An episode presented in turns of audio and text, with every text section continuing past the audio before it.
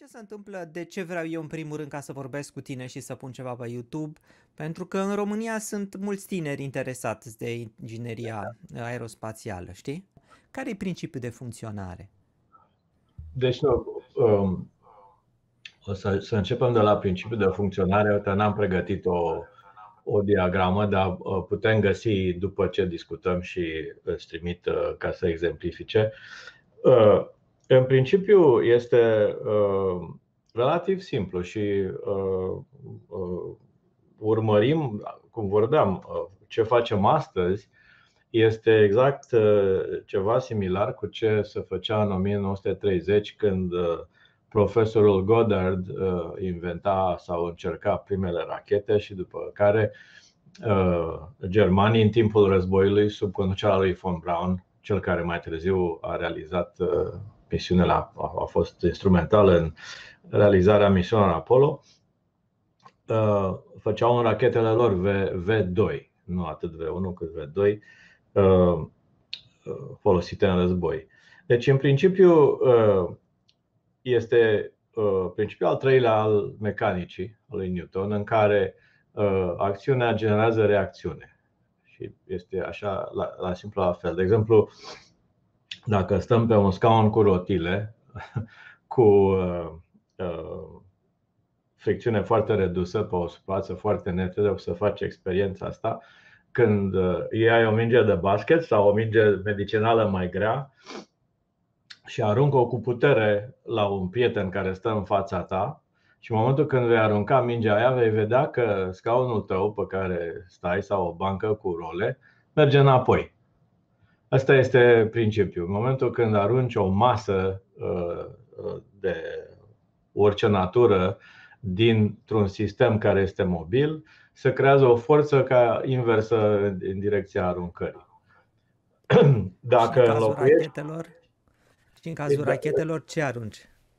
Well, uh, să pro- propagăm uh, exemplu. Dacă în loc de uh, o minge de basket uh, pui în spatele căruciorului ăsta un, un uh, uh rezervor de aer comprimat și ții în mână un furtun care la un moment dat îi dai drumul la un robinet și iese aerul ăla din, din uh, Uh, furtun în direcția în care inițial aruncase mingea, vei constata aceeași chestie. Furtunul ăla te împinge în burtă unde îl ții tu, în spate. Este deci, forța de reacțiune. Și ce se întâmplă? În loc de a arunca o masă, o minge, fluxul ăla de aer care iese din furtunul venit din, din rezervor este o masă continuă, un flux continuu de masă care pleacă. Și cu cât ai uh, mai mai, mai presurizat aerul din rezervorul tău din spate, cu cât uh, uh, jetul de aer pe care tu le emiți, pe care îl ții în mână, este mai rapid, cu atât ai tracțiune mai mare. Dacă în plus începi să și încălzești tancul respectiv și va trebui să pui niște mănuși de protecție, dar când aerul ăla care iese din furtun este și energizat de temperatură, vei vedea că uh, cu presiunea și cu temperatura crește forța pe care o împingi. S-ar putea să prinzi chiar o viteză serioasă cu căruciorul respectiv. La fel au remarcat și oamenii de știință care au, uh, uh, s-au ocupat de motoarele rachet. Ce au încercat ei să facă este să producă fluxul ăsta de masă cât mai uh, masiv, dar dintr-o, dintr-un uh, dispozitiv cât mai mic ca volum. Și atunci, cum poți să scoți un, un flux de masă puternic, mare, când tu ai de fapt vrei un, un uh, dispozitiv de volum mic? Uh, comprimi foarte tare fluxul ăla care vrea să ia. În același timp, vrând să energizeze fluxul care iese cât mai mult, au ajuns la concluzia că trebuie să fie fierbinte, să-l încălzească. Și ai două posibilități de încălzire așa care vin în minte imediat.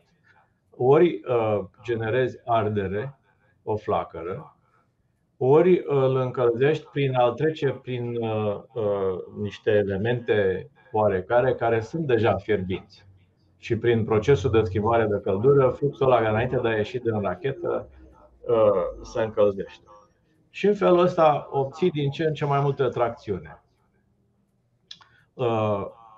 Aici, după care au intervenit aerodinamicienii și specialiștii în gazodinamică, pentru că întrebarea rachetiștilor a fost de cum putem obține nu atât cât mai multă masă, dar și mai multă viteză.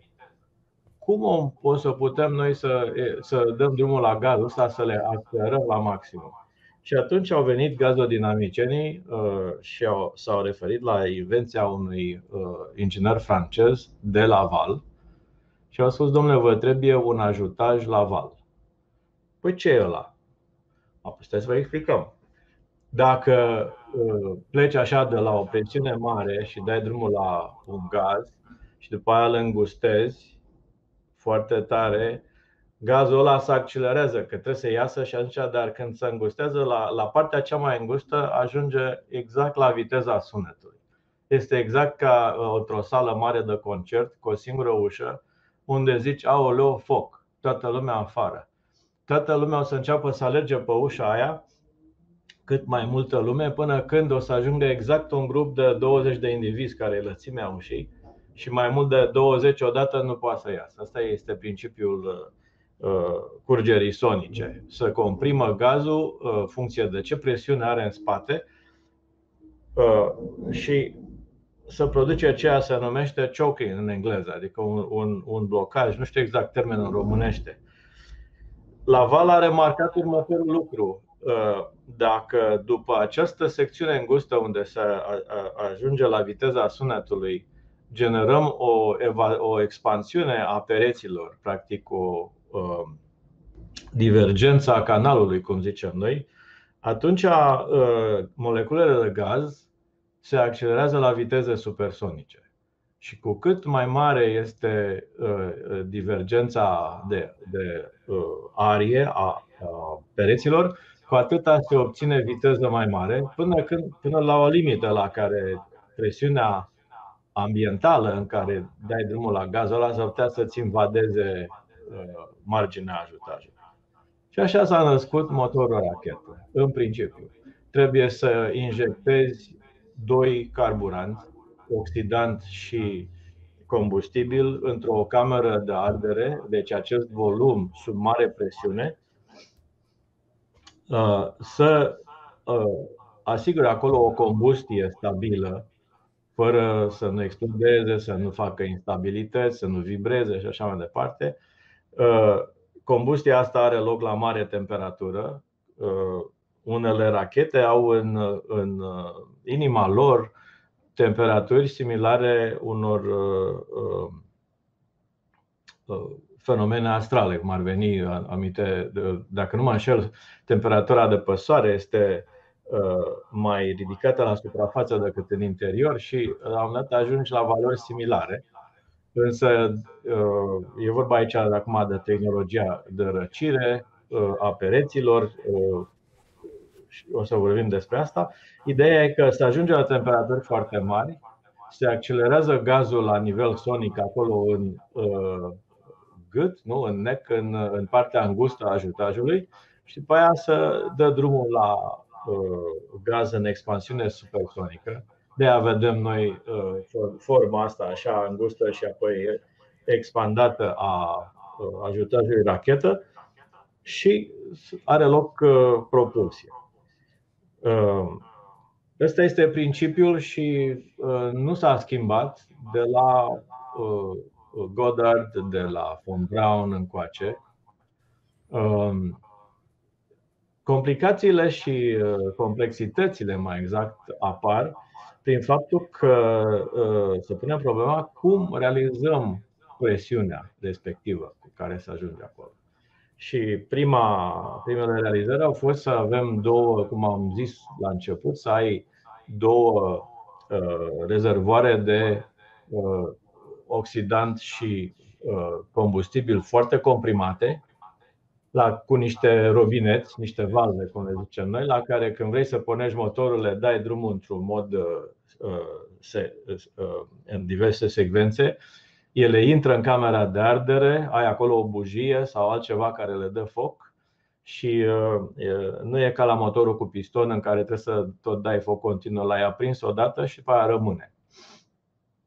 Uh, problema cu principiul ăsta cu uh, alimentarea sub presiune de la rezervoare este că în primul rând, nu ai mult, nu poți să cari mult combustibil, el imediat să, să destinde în acele rezervoare și uh, uh, să zic că ai o funcționare de câteva secunde sau câteva sute de secunde uh, dar la tracțiune relativ joasă sau motorul relativ mic. Când vrei motoare mai mari și ai nevoie de mai mult combustibil, trebuie să atunci să faci rezervoare mari cu pereți subțiri ca să nu fie prea grele și care nu poate să care multă presiune. Nu, po- nu poți să presurizezi prea tare în rezervoare uh, cei doi uh, carburanți, carburant și oxidant. În general, oxidantul este oxigen lichid, uh, criogenic, sau, iar uh, carburantul este o formă de benzină, uh, mai exact uh, seamănă cu, cu uh, combustibil de avion, kerosen, Um, mai nou folosim metan criogenic, cum uh, o să vorbim și de ce, dacă lumea e curioasă, uh, sau uh, în mod avansat, cum s-a folosit și se folosește la navetă sau mai nou la Space Launch System, hidrogen. Hidrogenul este un combustibil excelent, doar că este greu de manipulat și nu are densitatea prea mare.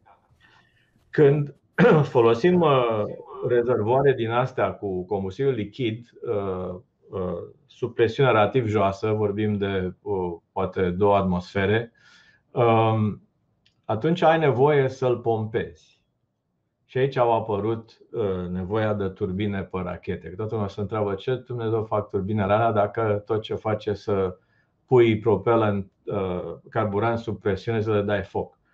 Uh, well, au apărut pompe speciale care uh, sug, practic, uh, uh, cei doi carburanții și oxidanții din rezervoarele astea mari.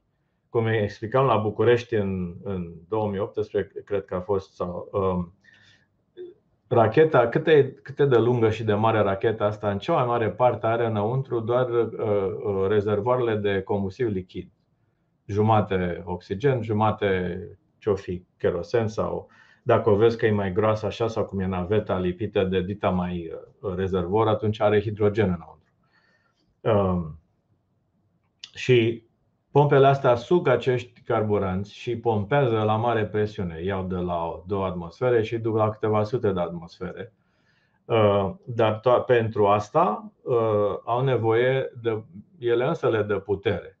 Și atunci s-au gândit în special nemții în timpul uh, războiului, hai să cuplăm o pompă cu o turbină.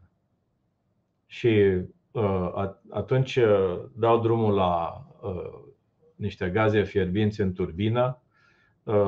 Primele experimente au încercat să pună turbinele astea așa un pic, le, le montau în marginea rachetei, să prindă cu câteva palete, cum mai pune o, o turbină eoliană în jetul rachetei și uh, Uh, chestiile alea ardeau în câteva secunde, erau arse și se termina cu ele, pentru că temperatura acolo, cum spuneam, e foarte înaltă.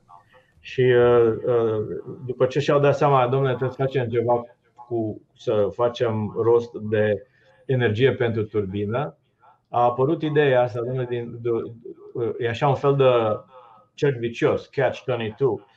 Pornim motorul și de la cele două pompe, cele două fluxuri de oxigen oxidant și carburant să ducă în motorul rachetă principal, de a luăm așa un pic din ele și le amestecăm separat într-o mică uh, cameră de ardere, cam cât un cilindru de, de motor uh, de Dacia, de exemplu.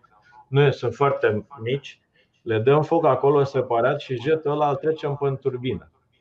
Și atunci turbina aia separată, care are uh, gaz sub presiune, învârte pompele.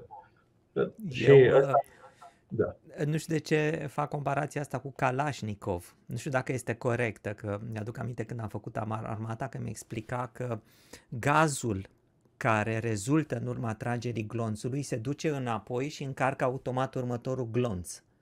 Și în felul ăsta, de fiecare dată când tragi, următorul glonț este, este încărcat automat pe baza presiunii de gaz al glonțului precedent. Exact așa e. Are, are uh, nu doar o porțiune mică de gaz. Partea aia din Kalashnikov, țin și eu minte că despărțeam Kalashnikovul ăla și îl montam la loc cu ochii închiși. Um, și uh, uh, e, e o mică uh, prelevare de gaz, exact ca aici, ca la rachetă, sau principiul la fel și când gazele sub presiune împing glonțul, o parte din gaze se duc în pistonul ăla, țin minte că e un piston care îl tot montam și cum uh, tehnologie rusească cu, cu luft foarte mare, să nu să, dacă ți intră acolo un pic de praf, nu să blochează arma și împingea la înapoi, uh, glonțul intra, ur, ur, următorul glonț se ridica din uh, magazia de uh, glanțe și arcul împingea tot înapoi. De aia Kalashnikovul nu are o, o cadență foarte rapidă. Dacă nu mă înșel, are ceva de genul 600 de, de uh, focuri pe minut, deci uh, cam 10 pe secundă, ceea ce este uh, suficient pentru infanterie. Sunt arme care au alt principiu și care merg mult mai rapid. Dar revenind la rachete, uh, asta este doar o soluție. Este soluția inițială folosită de von Braun și între timp au apărut alte soluții și toate diferențele din diversele cicluri rachetă care există în ziua de astăzi, vorbind de motoarele chimice, folosesc uh, principiul ăsta. Uh, depinzând de cum uh, facem rost de energie pentru turbine. Sunt motoarele mai moderne, mai scumpe, care fac puțin altfel. Pun pompele alea să presurizeze carburantul și uh, e, o, e o chestie foarte interesantă. Pun turbinele între pompe și camera de ardere. Iarăși e întrebarea cine e prima, găina sau ouă, pentru că trebuie să pornești cumva uh, toată chestia, dar uh, practic presurizezi fiecare pompă, sunt două așa, două pompe, cum să arăt eu așa, una oxigen, una carburant absorb și cei doi carburanți lichizi, oxigen și, și hidrogen sau kerosen din uh, uh, rezervoare. Și după aia să face o chestie interesantă, uh, să trec ambele fluxuri prin două camere de ardere separate. O cameră de ardere cu uh, bogăție de oxigen foarte masivă, pui numai un pic de combustibil acolo și cealaltă uh, cameră de ardere cu bogăție de carburant, hidrogen sau kerosen sau uh, metan și pui numai un pic de oxigen acolo. Uh, aceste camere se numesc pre, pre-burner, cum aș traduce eu, este antecamere de ardere, să zic. Cam așa ar fi termenul. Pentru că nu sunt camere de ardere finale. Îți dai seama când pui un pic de oxigen lichid într-o mare masă de combustibil și dai foc, oxigenul ăla se uh, uh, arde imediat și generează temperatură și presiune și vaporizează tot. Noi vorbim aici de fluxuri de, de lichide, criogenice sau normale, dar Combustia aia este suficientă numai atâta cât să încălzească gazul ăsta și să-l vaporizeze, dar nu e foarte fierbinte. E, uh, un motor de mașină e mai fierbinte decât asta. Pe partea elaltă pui un pic de combustibil într-o mare masă de oxigen și când îi dai foc, combustibilul arde tot, iar oxigenul cât participă combustie devine, devin producție, produse de combustie și puțină apă și în rest se vaporizează oxigenul. Ce obții? Obții două fluxuri mari, masive de gaz. Și atunci uh, gazul ăla îl treci prin două turbine mari uh, care încep să învârtă pompele. De aici e vorba de cerc vicios, că trebuie să pornești cumva din afară toată treaba. Uh, și tot după aia tot gazul ăla care este din turbine, îl bagi în camera de ardere și ai oxigen bogat gazos și combustibil bogat gazos și acolo are loc o a doua combustie, cea principală, și obții tracțiune. Deci vorbim de evoluții ale ciclului rachetă de felul ăsta. Repet, nimic fundamental schimbat cum încep de la floare, pistil, frunză și la programare de ADN, dar ce facem noi astăzi diferit față de ce se făcea în război sau mai în timpul lui Apollo? Gândește-te așa, misiunile Apollo sunt misiuni care au fost programate cu tehnologie analoge, analog. Riglă de calcul în 1963, când au început să lucreze la Apollo, nu existau calculatoare de buzunar. Totul se făcea cu niște mașini așa mari electrice care adunau și împărțeau, iar proiectarea turbinelor se făcea cu niște șabloane manuale pe care le făceau la scara 10 la 1 pe niște planșete și cu niște reguli de bază, domne, trebuie să fie unghiul așa, trebuie să fie grosimea cam așa și după, după ce făceau un prototip, îl încercau. În ziua de astăzi, totul este simulat pe calculator înainte de a face orice. Studenții mei de la universitate studiază profilul aerodinamic în condiția în care încep cursul fără a ști nimic despre chestia asta. După 13 săptămâni sunt suficient de, de antrenați să proiecteze și să analizeze cu programe de simulare un profil aerodinamic de turbină. Și vorbeam, cred că era în interviul cu Corina, cât de mult a avansat fiabilitatea unor misiuni.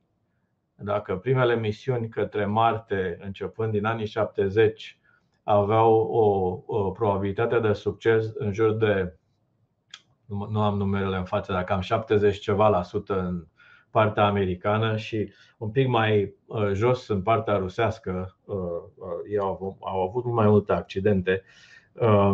În prezent este punct ochit, punct lovit. Apropo de Kalashnikov, misiunea indiană, o singură misiune 100%, a ajuns acolo fără probleme.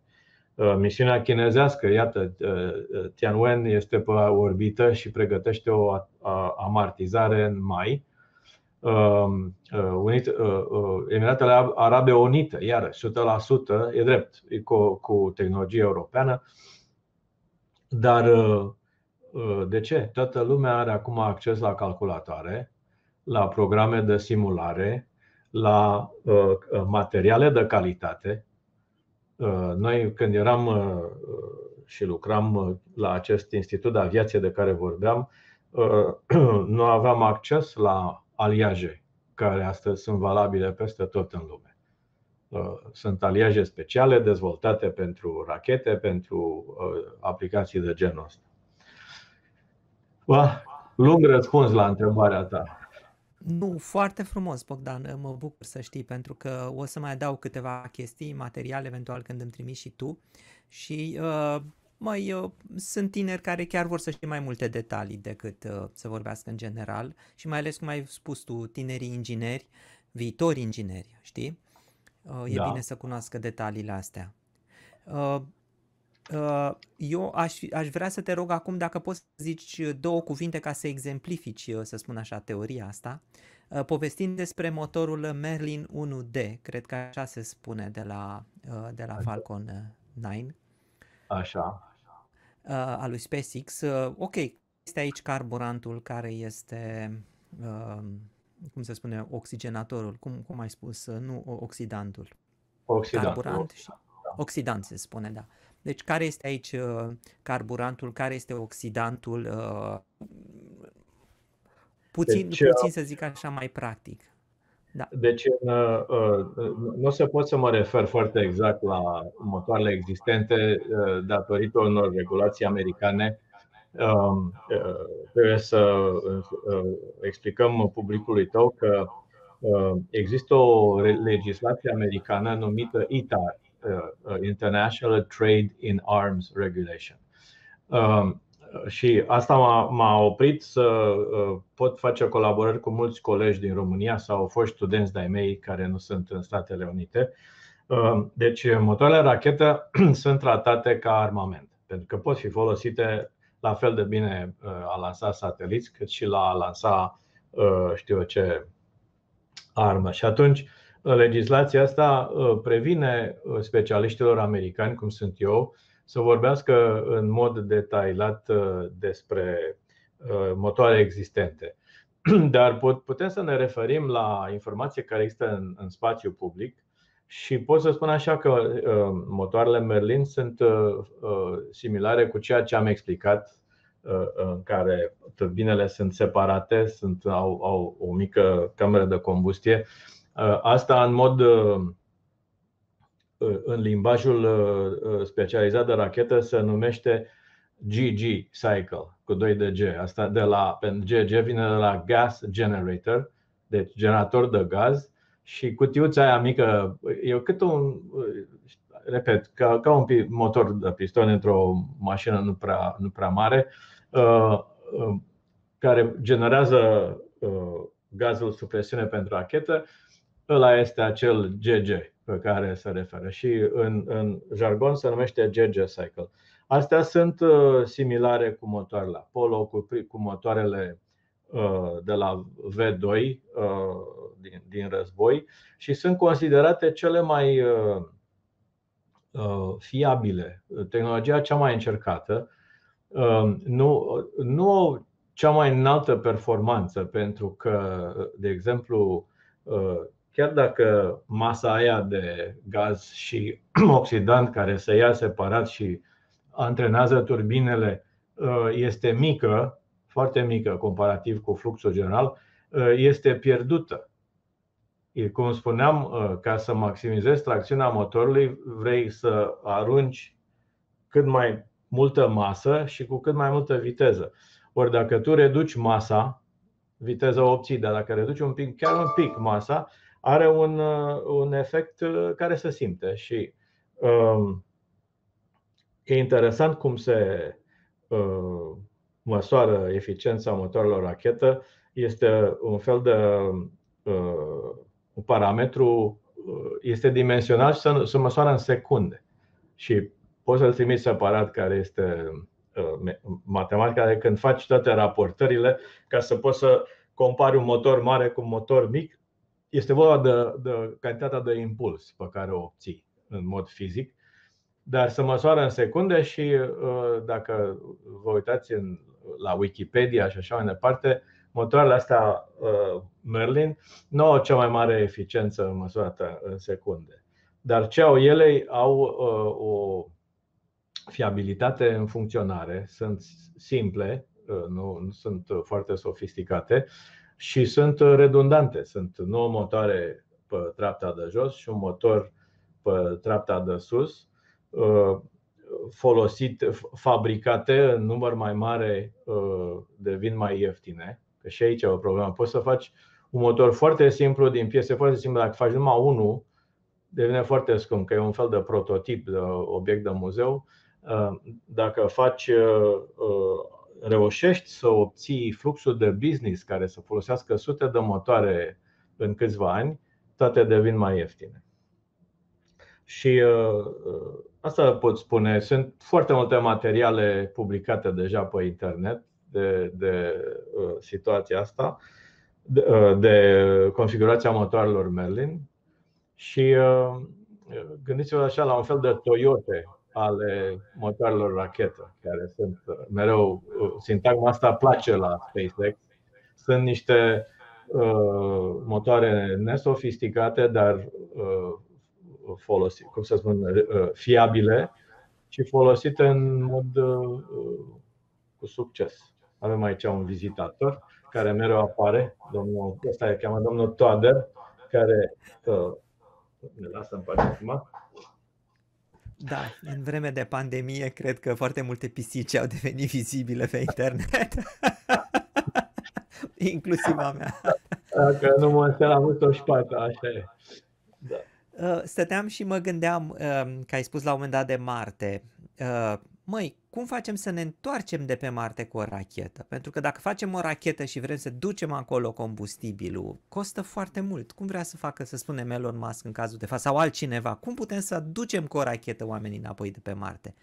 Ducem acolo combustibilul? Ce soluții sunt? E, acum, deci planul clasic de care tot vorbim și care de fapt a originat prin anii 2004-2005 când a fost o primă campanie a americanilor de a se întoarce pe lună în mod sustenabil. Este să trimiți roboți, la vremea respectivă vorbeam de lună, acum pe Marte, și să după ce am cartografiat totul acum cu, cu uh, rovere precum Perseverance și așa mai departe, trebuie să găsim apă și sursă de carbon undeva în, în uh, cantități suficiente.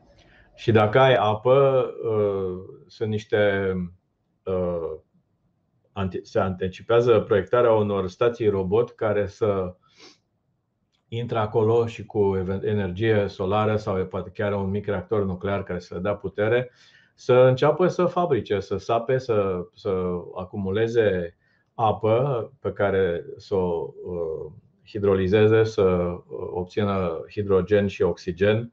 Oxigenul uh, cumva să fie înmagazinat. Nu-l pot criogeniza și păstra pentru că nu se poate menține temperatura joasă chiar așa ușor, dar se poate comprima și criogeniza numai în partea finală când e nevoie. Iar pentru combustibil, metan Uh, generația de metan, combinarea de carbon și hidrogen uh, CH4. Din cauza asta, într-un fel interesant, uh, interesul pentru metan în rachete a venit tocmai de la faptul că se anticipează ca fiind cel mai potențial combustibil care să fie produs in situ, cum se zice, deci la locația pe lună sau pe Marte. Și, uh, și metanul și oxigenul trebuie criogenizate înainte de a fi încărcate. Dar, uh, presupun, în, în uh, scenariul cel mai optimist este că se lansează misiuni robotizate care aterizează la locurile potrivite și încep să fabrice carburanți și obținem transmisii de la ei că totul e în ordine, că asta sau, sau că au făcut planul de, de combustibil și de uh, uh, oxidant. Și atunci uh, plecăm și noi de aici cu o rachetă și aici vedem cum am uh, mărturisit de mai multe ori opinia mea personală că nu se poate zbura spre Marte cu o capsulă cum sunt cele cu care mergem pe stație sau cu care chiar până la lună mergi una e să stai trei zile înțepenit într-o cutiuță și alta e să stai șase luni. Uh, e, e, e nevoie de un anumit confort. Să presupune ne acest... pandemia. Ne trebuie măcar cât o cămăruță așa în care să mai dai din picioare la bicicletă sau să întinzi de niște coriți pentru niște exercițiu. Uh, mai e nevoie de, de protejare împotriva radiației cosmice, care este mai puternică decât mașinile cu uh, raze gamma cu care ne facem uh, radiografii la uh, organele interne. Deci, ajungând acolo, după 6-8 luni, cu modul de zbor de astăzi, se aterizează pe Marte și găsim combustibilul gata făcut. Dar în discuția cu Dan Bartolomei, uh, uh, designerul uh, roverului Perseverance, de, cu, cu, din emisiunea cu, cu Corina Negra, vorbeam amândoi la întrebarea Corinei, bun, bun, dar cât de repede ne facem întoarce înapoi? Deci fereastra de timp de plecare e că o dată la 2 ani și mă gândesc așa reciproc, fereastra de întoarcere cam o dată la 2 ani. Deci o misiune spre, spre Marte nu numai că durează 16 luni de stat în spațiu, dar trebuie programată în așa fel încât uh, ai și câteva luni de stat în, uh, pe suprafața lui Marte. Deci, în afară de carburant pe care îl găsim acolo, trebuie să facem cumva să cărăm mâncare cu noi.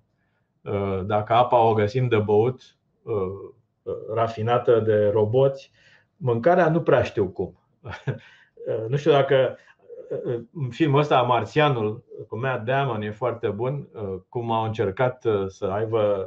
E un, e un film cât de cât exact științific vorbind, operațiile alea orbitale pe care le făceau acolo nu prea sunt chiar realistice, dar măcar folosesc principiile corecte. Deci, eu cred că suntem doar la începutul conceptualizării misiunilor. Personal, știu că Elon e un om care face ce spune și mai ales are o voință de fier, însă cred că realitatea va fi redutabilă în acest caz. Nu poate să ajungă pe Marte chiar așa fără anumite uh, dezvoltări tehnologice. Uh, ca să ajungă rapid, înainte de toate astea, uh, va trebui să asambleze cumva o misiune în care combustibilul de întoarcere e deja stocat. Dacă reușești chestia asta, și nu e imposibil, e doar dificil sau foarte dificil, atunci poți să faci o misiune pe Marte în care uh, eventual aterizezi, dacă ai cărat suficient, suficient, suficient combustibil, uh, decolezi înapoi de pe Marte și uh, intri pe orbită. Și uh, aici rămân, diavolul întotdeauna e în detalii, uh, presupunând că e greu să faci subzistență pe suprafața lui Marte sau nu ai încredere că motoarele cu care ai aterizat vor funcționa bine în câteva luni, și aici ai o problemă, uh, stai câteva zile și decolezi înapoi și uh, uh, ai o subzistență de câteva luni pe o, o mică stație pe care mergi și ești în. în și aici total speculație. Um, cumva pe orbita marțiană, până când vine momentul să poți decola înapoi spre, spre Pământ. Uh, nu e simplu. Da, nu este. Ca ai menționat de determinarea lui Elon Musk, așa îl percepem cu toții. Mă întreb dacă vreodată în interacțiunea de la serviciu cu el ai primit o sarcină de serviciu și te-ai gândit, domnule, da, îmi cere prea mult. Poate că ar trebui să-i spun că stai domnule Lomas, nu te supăra. îmi cer prea mult. S-a întâmplat vreodată o astfel de situație? Mie personal nu, pentru că nu, nu am interacționat suficient de direct cu el decât doar în, în să zic, în 5 ani de zile, poate de 3-4 ori. Uh, dar uh, uh, asta era o problemă relativ constantă cu el, în care are multe idei și când o idee era cu adevărat uh, quasi imposibilă, uh, nimeni nu putea să-i spună, băi, n-ai de treabă, pentru că uh, omul are, nu suportă treaba asta, din câte am constatat eu. Și și-au pierdut oamenii serviciu pe chestia asta. și atunci ideea este să procedezi logic, adică nu este un om irațional, doar crede foarte puternic în uh, ideile lui de moment sau, sau de lungă durată. Și atunci, uh, dacă îi se uh, furnizează suficient de multe detalii care argumentează ele însele faptul că ideea s-ar putea să fie nefericită, încet, încet să schimbă direcția. Și asta este talentul oamenilor de lângă el să uh, asigure uh, uh, faptul, mersul ăsta înainte și mai puțină disipație cu idei din asta. Și sunt detractori, sunt oameni care admiră foarte mult, bineînțeles, dar cam asta a fost impresia mea. Aș vrea să închei, Bogdan, și dacă poți cumva să ne povestești de o figură din istoria științelor aerospațiale, care știu și eu te-a impresionat pe tine poate eventual atunci când ai fost tânăr, uh, ceva care te-a inspirat, o figură de om care prin ceea ce a făcut te-a inspirat pe tine. uh, din toată istoria științelor aerospațiale. Fără îndoială că sunt, uh, că sunt mai multe persoane în, în felul ăsta. Sunt oameni care nu sunt cunoscuți în mod public. Am avut șansa să lucrez pentru Rocketdyne, corporația care a făcut toate motoarele misiunilor uh, pe lună cu doar două, trei mici excepții. Apollo a zburat cu tot setul de motoare făcut de Rocketdyne. Apropo, uh, uh, Skybridge ăsta, Sky, care a lăsat Perseverance, a fost propulsat tot cu motoare Rocketdyne, racheta Atlas, care a lansat roverul, a fost lansată cu un motor rusesc la bază și în rest motoare de treaptă superioară și de corecție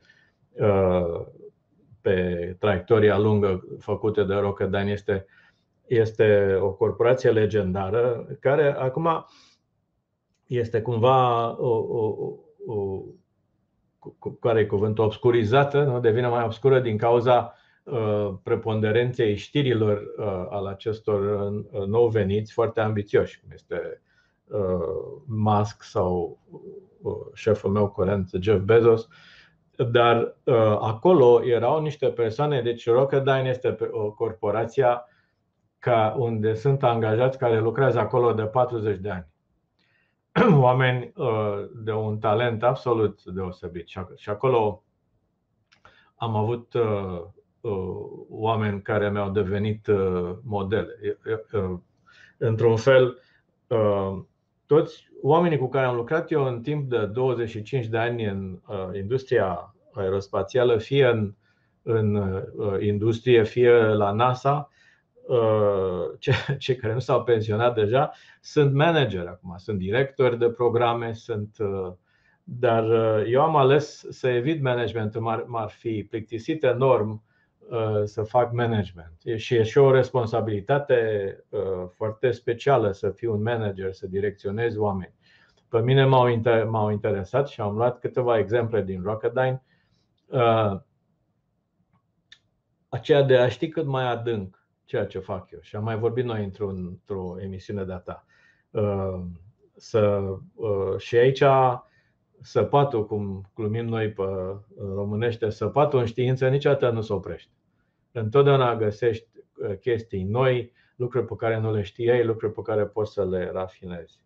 Dar am să mă duc mai înapoi în timp și am să spun că, uh, deși nu am interacționat cu el, dar am apucat să-l cunosc, unul din uh, oamenii pe care, care m-au fascinat și care uh, doar, doar ideea lor de, ce au, de, de cum au acționat m-a inspirat enorm și este vorba de profesorul Eli Carafoli din România. Carafoli este Uh, designerul multor uh, avioane din timpul războiului. Uh, nu mai rețin cât. Eu cred că a fost, dacă mi-aduc aminte, să mă ierte cei care știu mai bine, instrumental în dezvoltarea lui IR-80. Văd acum în internet un, un grup de entuziaști în România care lucrează către recrearea avionului IR-80 și este o idee superbă pe care vor să o facă, e vorba de un, de un heritage, dar um, uh, l-am văzut pe, pe Eli Carafoli, care era încă în viață în, în început anilor 80 și care a murit cu capul pe masă. L-au găsit, așa știu eu, l-au găsit într-o dimineață. A lucrat și a fost uh, curios. Uh, acea curiozitate a omului de știință până în ultimele clipe ale, ale vieții lui. Și mai ales a continuat să cerceteze, să, să, să sape în știință. Um, și uh, ca, o, uh, ca un fel de digresiune referitoare la, la profesorul Carafoli, uh, în anul nostru 3, deci uh, anul nostru 3 de aeronave, uh, Profesorii noștri, uh, uh, uh, amintesc pe profesorul Todd Pivsner, Dumnezeu să-l odihnească, fondatorul Departamentului de aer- aer- Aeronave din București, Departament Facultății, cum zice în românește. Um, era un om care nu prea, cu o coloană vertebrală puternică, care nu prea se lăsa înduplecat în politichiile vremii comuniste și în anul 3 noi toți am fost pedepsiți în a fi trimiși la canal. Deci studenții de la aeronave din anul 3, dacă nu mă înșel, 1983 sau 82 la început, în loc să vină la școală, în septembrie până la 1 decembrie au fost trimiși la canal. Uh, și uh, au, au făcut, între altele, până la urmă a fost tratat ca un fel de serviciu militar, cu uh, ceva muncă, dar și umor și așa mai departe. Și au făcut niște poze de la canal pe care uh, le-am prelucrat eu. Uh, țin minte că erau niște roabe amărâte cu care să căra pământ și așa mai departe și le-am prezentat pe toate, pe, vremea aia noi și cu electronica făceam niște gazete de perete umoristice, care de care mai inteligente și la marginea uh, politicii, cât să nu fim luați de securitate. Uh, și am făcut o, un panou de poze în care uh, inscripția de la fiecare poză era și admirativă, dar și putea fi interpretată în ambele feluri. De exemplu, roabele alea le denumisem uh, ultima tehnologie aviatică, uh, poreclite codobatura Dobrogei, uh, tipul de roabă inventată de la aeronave. Și într-o dimineață, așteptând să iau niște hârtii de la secretariat, unde și chiar alături de acea gazetă, țin minte și acum, luminată frumos, sub niște sticle de tip clasic, L-am văzut pe profesorul Carafoli care stătea și a citit încet fiecare din acele inscripții și singura lui expresie de pe față a fost așa un zâmbet discret. Adică, domnule, vieții băieți, vieții băieți, dar uite că fac din, dintr-o situație dificilă umor și o să, o să învingă. Da, da, da, frumos, frumos. Uh, nu știu dacă vrei să mai spui ceva, Bogdan.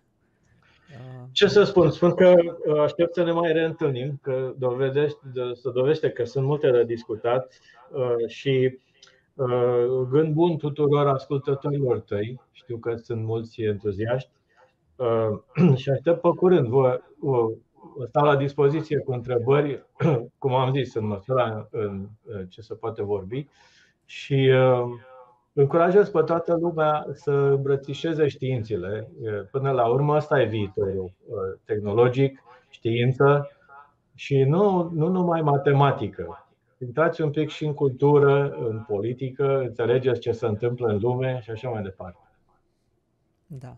Și cumpărați în cartea. o să zic despre ea, o să pun în video după aceea. Uh, Mulțumesc uh, foarte mult, Bogdan, și uh, ne reauzim cu bine data viitoare. Și eu mulțumesc de invitație, Cristian, și pe curând.